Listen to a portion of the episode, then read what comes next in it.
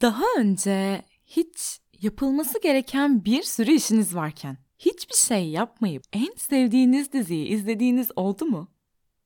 Peki ya teslimine birkaç gün kalan işiniz ya da ödeviniz sizi beklerken birden temizlik perileri size gelip kulağınıza hadi şu dolabı düzenle diye fısıldadı mı? Yumurta kapıya dayandığında neler yapıyorsunuz? Ne hissediyorsunuz? Neydi bu erteleme dediğimiz şey?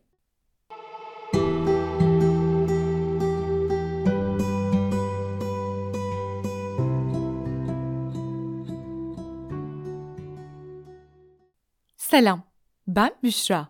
Bunu biraz açar mısın podcast'inin 29. bölümüne hoş geldin. Bu konuyla ilgili bölüm çekme fikrim olduğunu ta 5 Ağustos 2022'de çektiğim ilk bölüm olan Neden Vazgeçemiyoruz bölümünde söylemiştim. Bakın üzerinden bir buçuk yıl geçmiş ve ben mükemmel bir erteleyici olduğum için bu bölümü Ocak 2024'te çekiyorum. Utanıyor muyum? Asla. Çünkü bu yönümü sevmesem de kabul ediyorum. Atalarımızın bir sözü var ya hani alışmış kudurmuştan beterdir diye. Hah işte oradaki alışmış rolünü benimsiyorum ben. Siz de böyle misiniz bilmiyorum ama herhalde bu bölüm ilginizi çekmiş ve şu an dinliyorsanız muhtemelen benzer dertlerden biz. Aslında bu bir dert mi? Emin değilim. Çünkü benim için adeta bir yaşam felsefesi. Eskiden gerçekten böyle değildim. Ne oldu da bu hale dönüştüm? Sanırım bölüm içerisinde beraber keşfedeceğiz. Ha bu arada bölümü dinlerken neleri erteliyorsunuz? Onları da bir yandan düşünmeyi ihmal etmeyin ya da ertelemeyin. Öyleyse buyurun. Hazırsanız Tarkan'ın aşk için kırdığı zincirleri bugün erteleme için kıracağız. Öncelikle kendinizi yalnız hissetmenizi istemiyorum. Bugünün işini yarına bırakma gibi bir atasözümüz var bizim. Ertelemek toplumda ne kadar yaygınmış siz düşünün. Hatta tarih boyunca ilk erteleyen kişi de biz değiliz. Bilinen ilk erteleyicinin milattan önce 700'lü yıllarda yaşamış antik Yunan şairi Hesiod'un kardeşi Perses olduğu tespit edilmiş.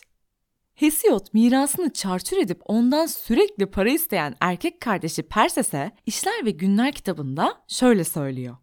İşini yarına ve diğer güne erteleme. Çünkü tembel bir işçi ambarını dolduramaz. İşini erteleyen biri de. İşi erteleyen bir adam her zaman yıkımın pençesindedir diyor. Ertelemeye karşı nefret sunan bir diğer kişi Cicero.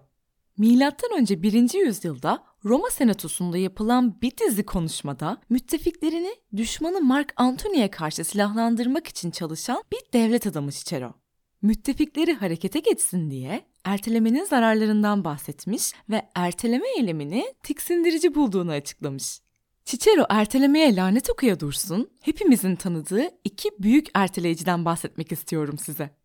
İlk erteleyici Leonardo da Vinci. İlkokulda yazdığım şiirler gibi oldu. Neyse. Leonardo yaşamı boyunca eserlerinin 20'den azını tamamlıyor.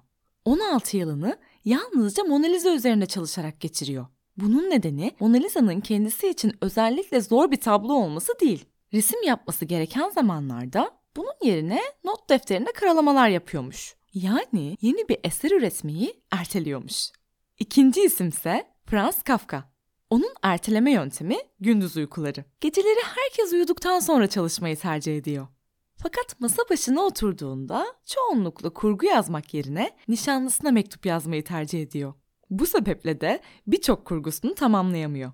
Bu geceleri telefonla uğraşıp sabahları uyanmakta zorlanan yeni nesil bizleri getirdi aklıma ama neyse.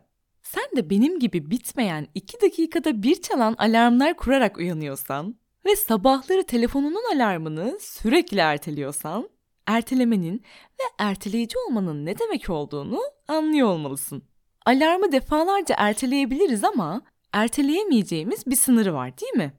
O sınırı aştığımızda artık yatağımızdan çıkmamız gerektiğini biliyoruz. Ve şiş gözlerle halıdaki desenleri incelemeye koyuluyoruz. Hayatı sorguluyoruz o esnada. İşte erteleyiciler için de durum böyle işliyor. O maksimum sınırı ulaşıldığında yani bir işin teslim edilmesi gereken zamana çok az bir süre kaldığında bir erteleyici üzerinde çalışması gereken işi tamamlamak için çalışmaya başlıyor. Nasıl güzel süsledim püsledim değil mi ertelemeyi? Bakın bu başarılı insanlar bile erteleyiciymiş. Aman yalnız hissetmeyin dedim. Çünkü sürekli çalışmanın övüldüğü çağımızda tembelliğe de hakkımız olduğunu düşünüyorum ben. Tabii bunu ilk kez ben düşünmüyorum. Paul Lafourche 19. yüzyılda Tembellik Hakkı diye bir kitap yayınlıyor.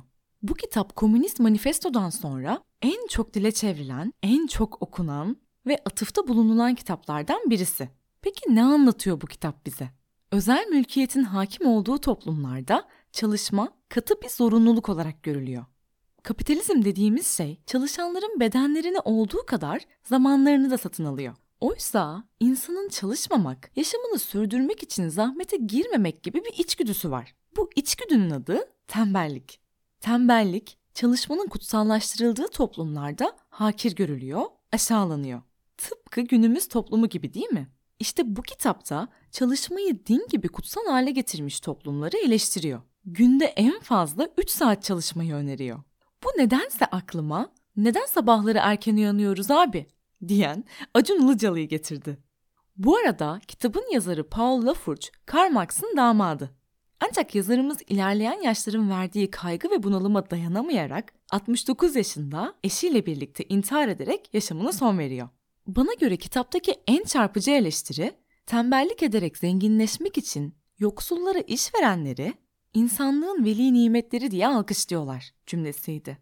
Bu bana her sabah binlerce kişinin para kazanıp çark dönsün diye metroda tıkış tıkış mutsuz bir şekilde işe gitmesini hatırlattı. Bir de neden sabahları erken uyanıyoruz diyen bazı kişileri. Neyse. Peki Büşra neden bize uzun uzun tembellik hakkından bahsettin? Ertelemeyle ne alakası var şimdi demiş olabilirsin. Hemen açıklıyorum sana. Yapmayı ertelediğin o şeyleri düşündüğünde gerçekten istediğin şeyler mi yoksa sana dayatılmış işler mi? Bizler ertelemeyi tembellik olarak görme eğilimindeyiz. Ama ertelediğimiz şeylerin bizim tercihimiz olup olmadığını göz ardı eder durumdayız. Bu noktada bazen kendimize haksızlık yaptığımızı düşünüyorum. Zaten birçoğumuz gün içerisinde bir sürü yapılması gereken işle karşı karşıya kalıyor. Hepsini yetiştirmek pek mümkün olmuyor haliyle. Bu noktada tüm işleri yapamadığımızda tembel mi olmuş oluyoruz mesela? Ya iş yükümüz çoksa? Ya canımız o gün hiçbir şey yapmak istemiyorsa? Kronik bir erteleyen mi oluyoruz? Yoksa kendi ihtiyaçlarımızı önceliklendirmiş mi oluyoruz? Tembelliğe de gerçekten ara sıra hakkımız yok mu sizce?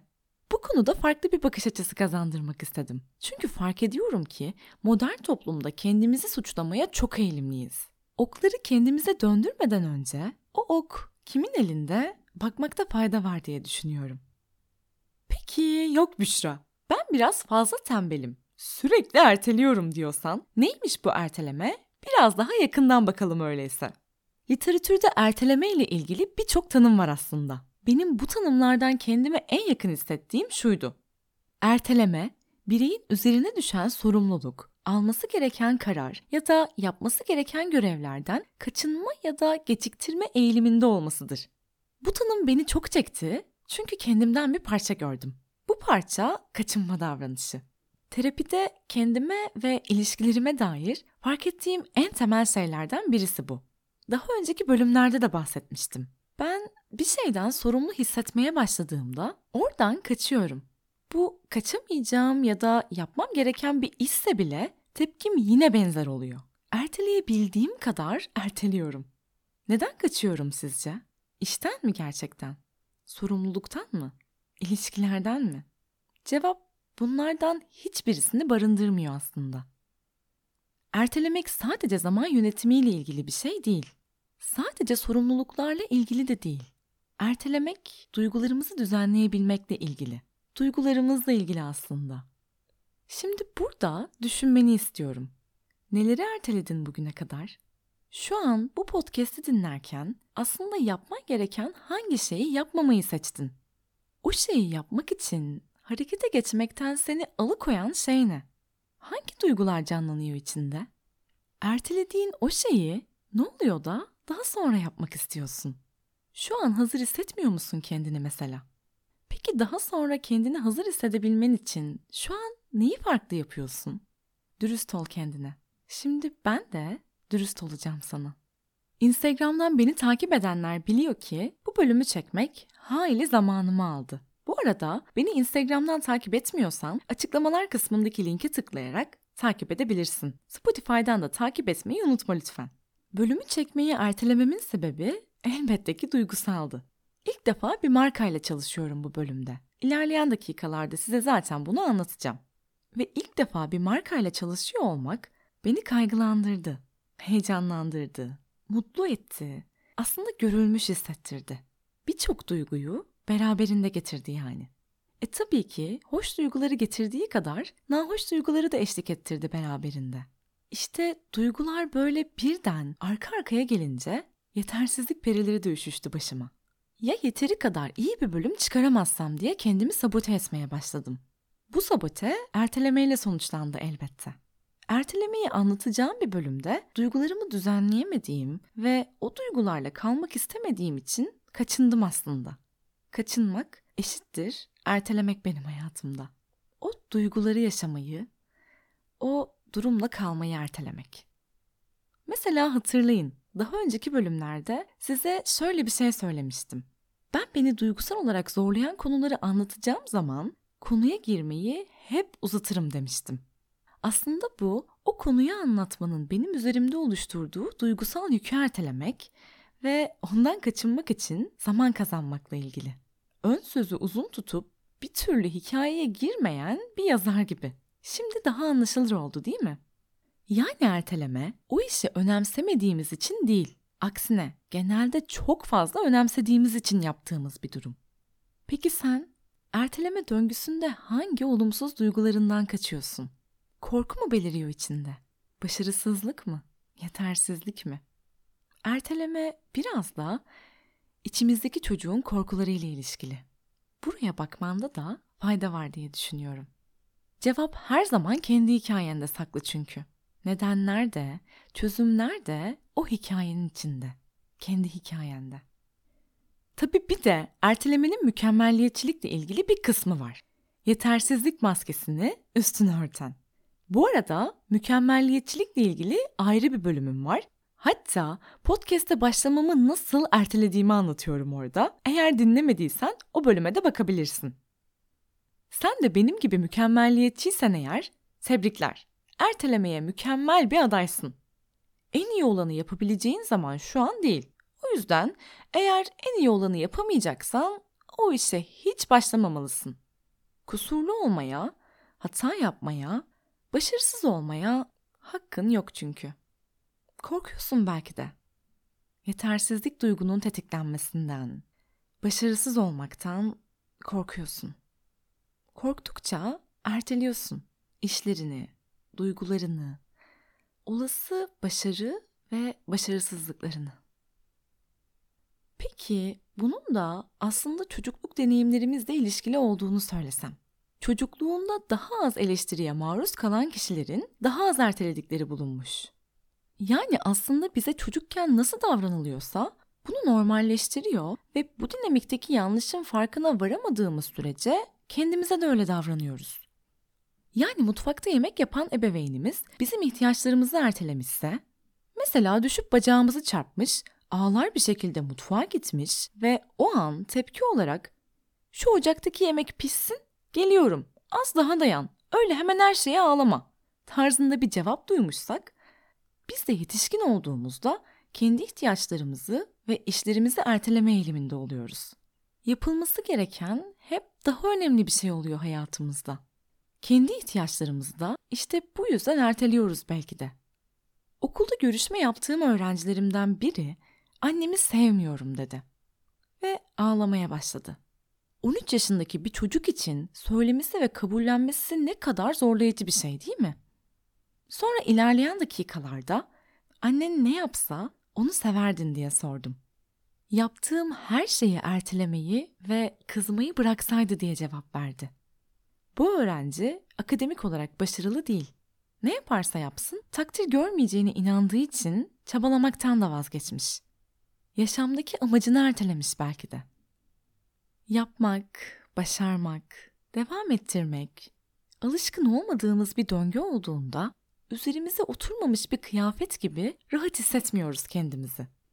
Kusurlarımız ve yetersizliklerimiz yüzümüze vurulduğunda, özellikle bu yüzümüze vurulma anne babamız tarafından yapıldığında biz de kendimize o kusurluluk şeması içerisinde bakıyoruz.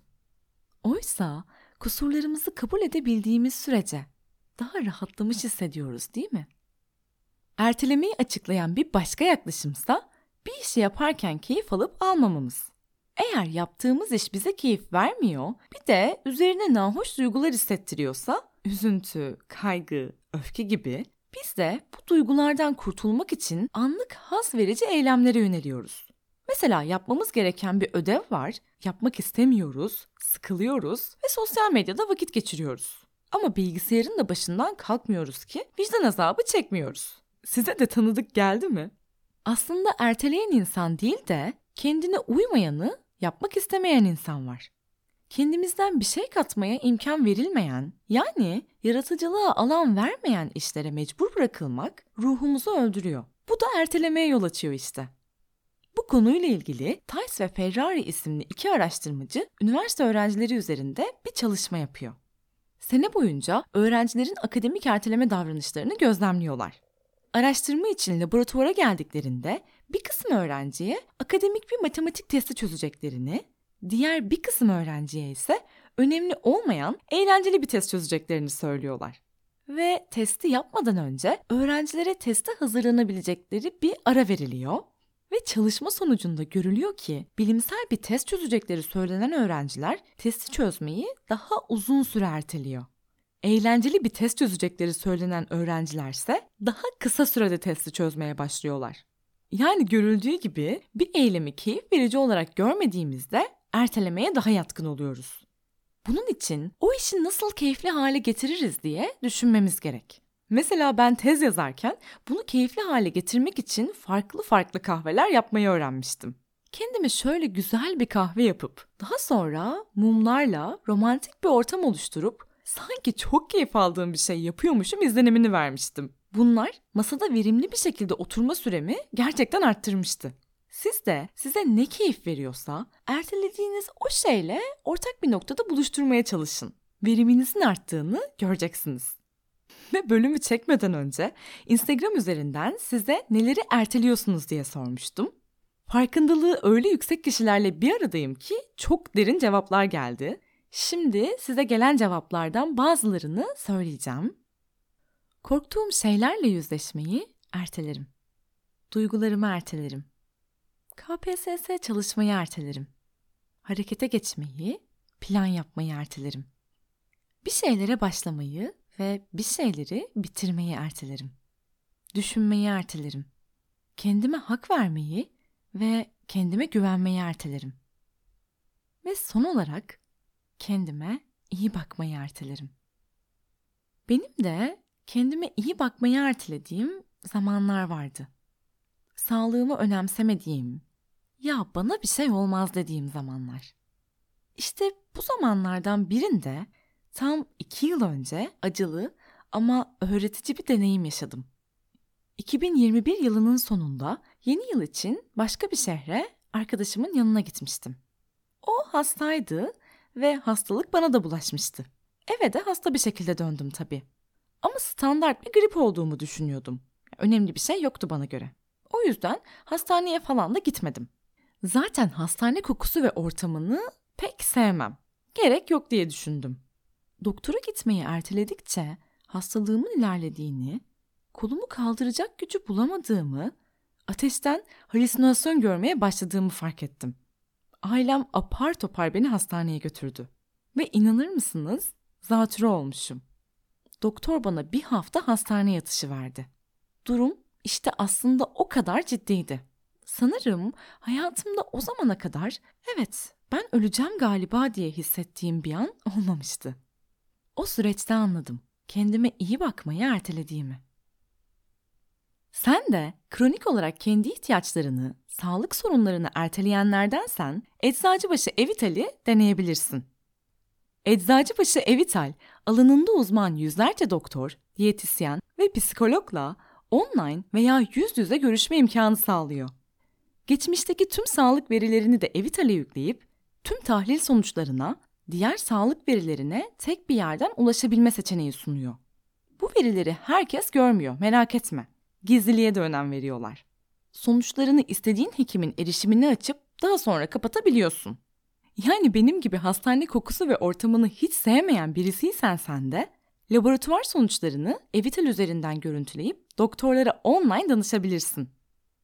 Aynı zamanda İstanbul gibi randevu bulmanın zor olduğu büyük bir şehirde yaşıyorsan ya da deprem bölgesindeysen ve doktor bulmakta zorlanıyorsan ya da bazı mahrem konularda örneğin cinsellik konusunda, yeme bozukluklarında, psikolojik destek ihtiyacında doktora gitmeye çekiniyorsan Eczacıbaşı Evital birçok üniversite hastanesi hekimleriyle online görüşme imkanı sunuyor. Örneğin Çapa, Dicle Üniversitesi Hastanesi, Başkent Üniversitesi Hastanesi doktorlarına online olarak bağlanıp sorularını sorabilirsin. Eczacıbaşı Evital gerçekten çok büyük bir rahatlık sağlıyor. Bu yeni yılda erteleme yolundaki döngüyü kırmak için attığın ilk adım olabilir. Yüzlerce doktor, diyetisyen ve psikolog Eczacıbaşı Evital'de seni bekliyor. Yeni yıl geçen seneden farklı olsun istiyorsan ilk online psikolog ve diyetisyen görüşmesinde 300 TL indirim mevcut. İlk online psikolog görüşmelerinde geçerli 300 TL indirim kodu bu yıl o yıl. İlk online diyetisyen görüşmesinde geçerli 300 TL indirim koduysa FIT 2024. Böyle bir sistem ve konfor oluşturdukları için Eczacıbaşı Evital'e teşekkür ediyorum. Detaylı bilgiye açıklamalar kısmından ulaşabilirsin. Öyleyse devam edelim. Neden erteliyoruz? Uzun uzun anlattım sana. Sen de kendi erteleme nedenlerini az çok fark etmişsindir diye düşünüyorum. Bu erteleme döngüsünü nasıl kıracağız diyorsan eğer, sana bir yapılacaklar listesi veremiyorum. Çünkü farkındaysan kendi söküğümü dikmekte hayli zorlanıyorum. Erteleme davranışındaki esas mesele duygu düzenleme olduğu için seni biraz duygularınla da baş başa bırakmak istiyorum aslında.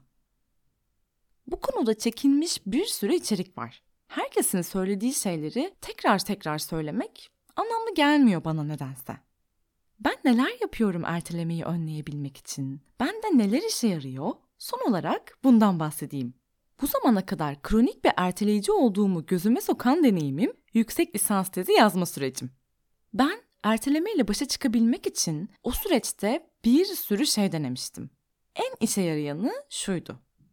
Yapılması gerekenleri önce ana başlıklar şeklinde yazmak ve bu sayede bütünü görmek.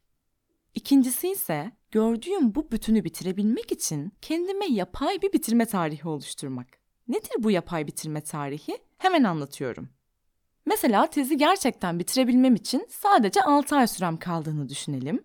Ama ben sanki 3 ay içerisinde teslim etmem gerekiyormuş gibi bir bitirme tarihi belirliyorum. Ve bu tarihin son tarih olduğuna da kendimi inandırıyorum. Belki senin de hazırlandığın bir sınav var. Örneğin KPSS gibi. Sınav Temmuz ayındaysa ve senin o zamana kadar konuları bitirmen gerekiyorsa kendini sınavın Mayıs ayında olduğuna inandırman ve konuları Mayıs ayında bitirecek şekilde düzenlemen gerekiyor. Bu sayede harekete geçeceksin. Bu şekilde davranarak ne yaptığımızı fark ediyor musunuz? Yumurta kapıya gelmeden, bedenimizde stres ve kaygı uyanmadan harekete geçmeyen benliğimizi yumurtanın kapıya geldiğini inandırıp onu harekete geçmeye mecbur bırakıyoruz. Bu inanılmaz işe yarayan ve verimi arttıran bir teknik. Mutlaka deneyin arkadaşlar. Ama belirlediğiniz o bitirme tarihine inanmanız çok kritik. Bunu tekrar söylüyorum. Nerede kalmıştık? Yapay bitirme tarihi oluşturduktan sonra belirlediğimiz o ana başlıkların her birisi için ayrı bir bitirme tarihi oluşturuyoruz. Bu tekniğe parçala, böl, yönet de deniyor. Ana başlıkları alt görevlere ayırıp ve her göreve bitirmek için bir gün verdiğimizde her gün o işi yaptığımızda çok küçük bir parçayı tamamlamamıza rağmen plana uyma ve işi bitirmeye yaklaşma hazını hissettiğimiz için ertelemeyi bırakmış oluyoruz. Yani özetle ne yaptık? Konuyu önce ana başlıklara, sonra alt başlıklara ayırdık. Önce bütün proje için bir bitirme tarihi belirledik ve o tarihte yetişebilmesi için her alt başlığa bir tarih atadık. Bu sayede her gün küçük bir iş yapıp kendimizi zorlamadan hedefimize ulaşmayı sağladık. Bu sabahları erken uyanamayan insanların telefonunun saatini var olan güncel saatten yarım saat önceye göre ayarlayıp alarmını da bu şekilde kurmaya benziyor. Umarım anlatabilmişimdir ne demek istediğimi. Gerçek erteleyiciler ne demek istediğimi çok iyi anladı bence. Bölüm sonuna gelmişken Rus edebiyatındaki 150 sayfa boyunca yatağından çıkmayan tembel ve erteleyici karakterimiz Oblomov'dan bir alıntı yaparak veda etmek istiyorum size. Ertelemeyi Oblomov'luk düzeyinde yapmadığımız günlere. Bir sonraki bölümde görüşmek üzere. İyi bak kendine. Evvelki sabah Oblomov çiftliğin kahyasından keyif kaçıran bir mektup almıştı. Bir kahyanın mektubunda keyif kaçıracak neler bulunabileceğini herkes bilir.